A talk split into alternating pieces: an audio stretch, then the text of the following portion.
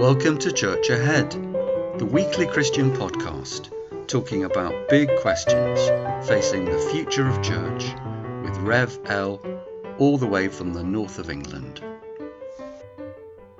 Episode 22 Billy Joel is going to help us to look at what is the challenge of ordained ministry and how good does church need to be.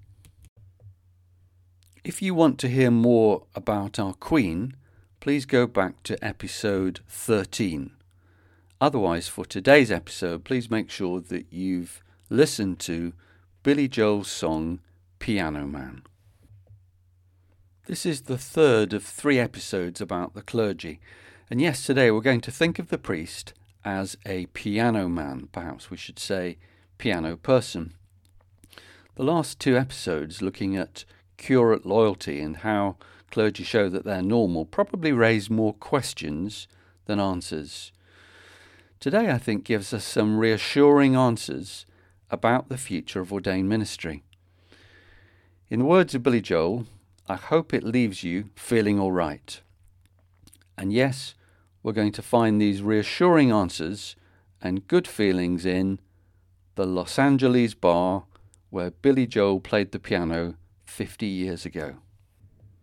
No, I'm not asking you to turn your church into a drinking den, and I'm not suggesting that applying for an alcohol license is a solution to all the church's problems. What I'm saying is this bars and churches have some things in common, and there are some lessons we can learn from people who work in bars, especially as we look at the role of clergy. People go to church for all sorts of reasons, and we often don't know what it is that keeps them coming back for more. I suspect for most people it's some combination of the transcendent and the very immediate and earthly. I wouldn't be surprised if a neuroscientist could show us that alcohol and spiritual ecstasy hit the brain in a similar place in a similar way both church and pub meet human needs. Why do people go into a bar? I suppose to get out of the house, to mix and to drink and perhaps nibble or even eat, perhaps to watch something on a bigger screen, to hear a jukebox, because they like the atmosphere. Is church really that different? Okay, if you have an alcoholic in your family, you might think this is very tactless. But just as bars tempt some people into drinking too much, churches have some religious extremists who get carried away with too much religion. And don't forget that some successful churches gather in pubs. The song Piano Man starts nine o'clock on a Saturday. The regular crowd shuffles in. I can't believe I'm the first person to hear those words and shift the time frame 12 to 14 hours later so that it's 10 o'clock on a Sunday morning. The verb shuffle matches the movements of worshippers at my church pretty well. They don't run or bounce or cartwheel into church. Yes, like the people in Billy Joel's bar, they shuffle into church. Billy Joel has always said that the characters in this song were all real people, and here we meet the first. There's an old man sitting next to me, making love to his tonic and gin. There are lots of old men in the churches I know, and even more old women. And some of them sometimes seem as though they're making love to their hymn book or collection plate or candle or rota.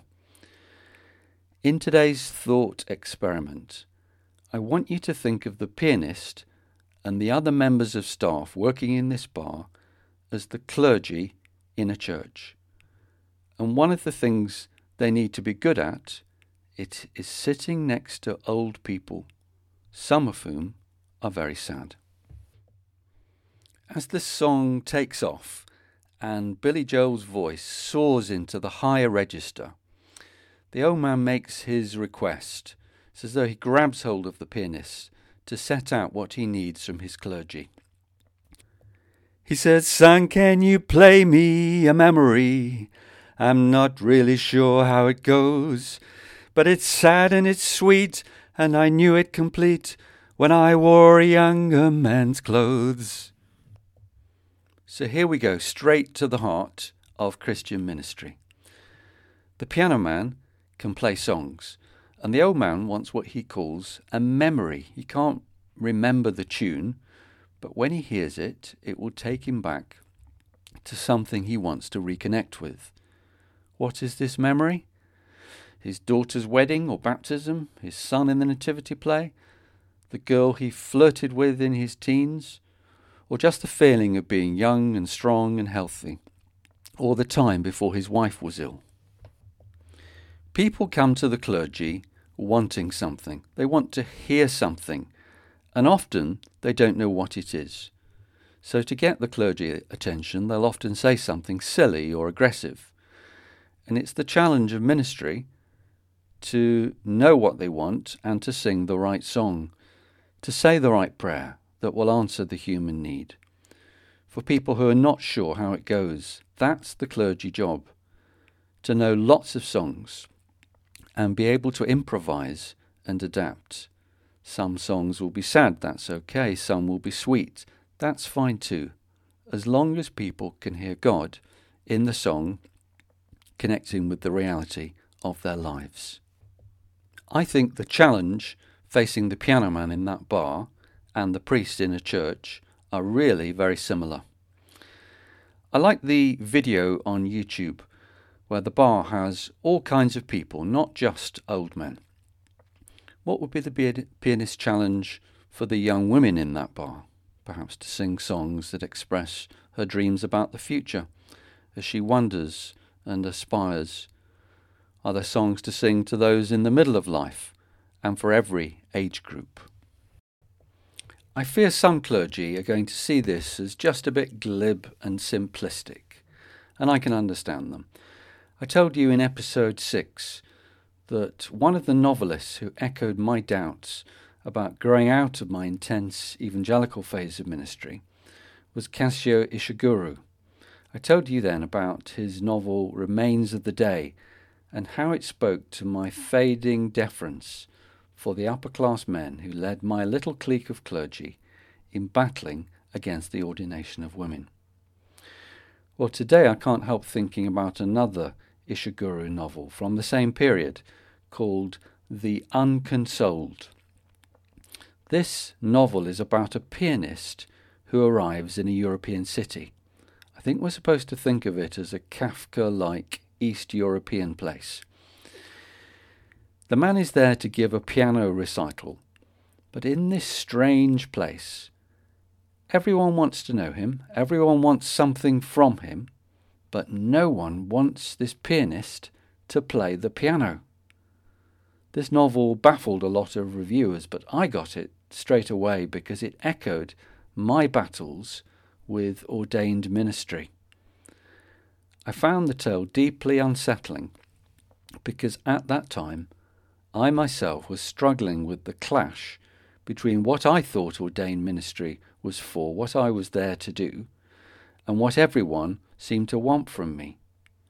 I saw myself as a teacher and spiritual leader in an organization that seemed to want neither of those things from me. So, yes, it's not always as simple as Billy Joel's Piano Man. If this bar were a church, the people would often say to the piano man, Yes, we want you, piano man, but please don't play any piano music, thank you. And so to the chorus. Sing us a song, you're the piano man. Sing us a song tonight. Well, we're all in the mood for a melody, and you've got us feeling all right. Now, church doesn't have a monopoly on this. ABBA musicals where people sing along to the old hit records do this well enough. Singing good sentiments lifts our spirits. But I think the most enjoyable singing to come out of my lungs has been when I've been in church. Church in good form can do this as well as any bar or any concert. Now, the next character we meet is John at the bar. He's intriguing and doesn't quite fit into my scheme quite so neatly. He gets me my drinks for free, makes me think of all the generous people who gave me all sorts of freebies when I was a curate, from free dental care to holiday homes. In character, John is the life and soul of the staff team. His jokes lift people and the intimate kindness of lighting someone's cigarette. For me, he's the good hearted, well connected curate who finds ministry is killing him and dreams of a better job on a bigger stage. Yes, I could be a movie star if only I could get out of this place. Next verse. Paul, the real estate novelist, and Davy, who's in the Navy and probably will be for life, remind me of all those wonderfully obscure occupations I've met through church, from crane drivers to taxidermists. Okay, I've never actually met a taxidermist, but if I did, it would probably be through church. Now, for me, the next verse is the most important one the one about the waitress and the businessman. This takes us down to the gutter. In the video, one of the businessmen touches the waitress abusively. So we've uncovered some abuse. But remember that the waitress is on the staff of the bar. And that reminds me that although clergy commit abuse, sometimes they are the victims of abuse. But then the most profound words from the mouths of these businessmen here is for me the line that's at the heart of the song. The question behind the question in this bar is how good does it have to be to keep people coming along? To get people shuffling in on a Saturday night? How good does church have to be to thrive? How good does a church have to be to keep people shuffling in on a Sunday morning? And these badly behaved businessmen give me the answer when they say, it's better than drinking alone. That's all it has to be. That's where the bar is set, and it's not very high. There's a human need for what this bar provides, and so it only needs to clear that bar standard. It's better than drinking alone. La da da da da da. La da da da da da da da da. In Church Ahead, we're interested in the future of the Christian church, and there are a lot of things to worry about. But this song gives me cause for hope. Because, like that drinking den, our churches are meeting human need. So they don't have to be perfect, they just have to be better than drinking alone, better than the alternative, better than praying alone, better than singing hymns on your own. If you're high church, better than taking a biscuit in your home kitchen in your own Eucharist. If you're evangelical, better than watching your sermon on video. If you're a campaigning Christian, better than trying to march on your own. The bar is set quite low. The last verse. Yes, you've guessed it. The old manager is the bishop. He smiles at me because he knows it's me they're coming to see. Yes, the wise bishop smiles quite a lot at their talented clergy. Clergy who can sing a melody to an old man who can't even remember how it goes and doesn't even know what it's called. And there will always be work for those clergy and there will always be some congregational dimension to Christianity, just as long as it's better than drinking alone. I think we can manage that, can't we? La da da da da da. La da da da da da da da da.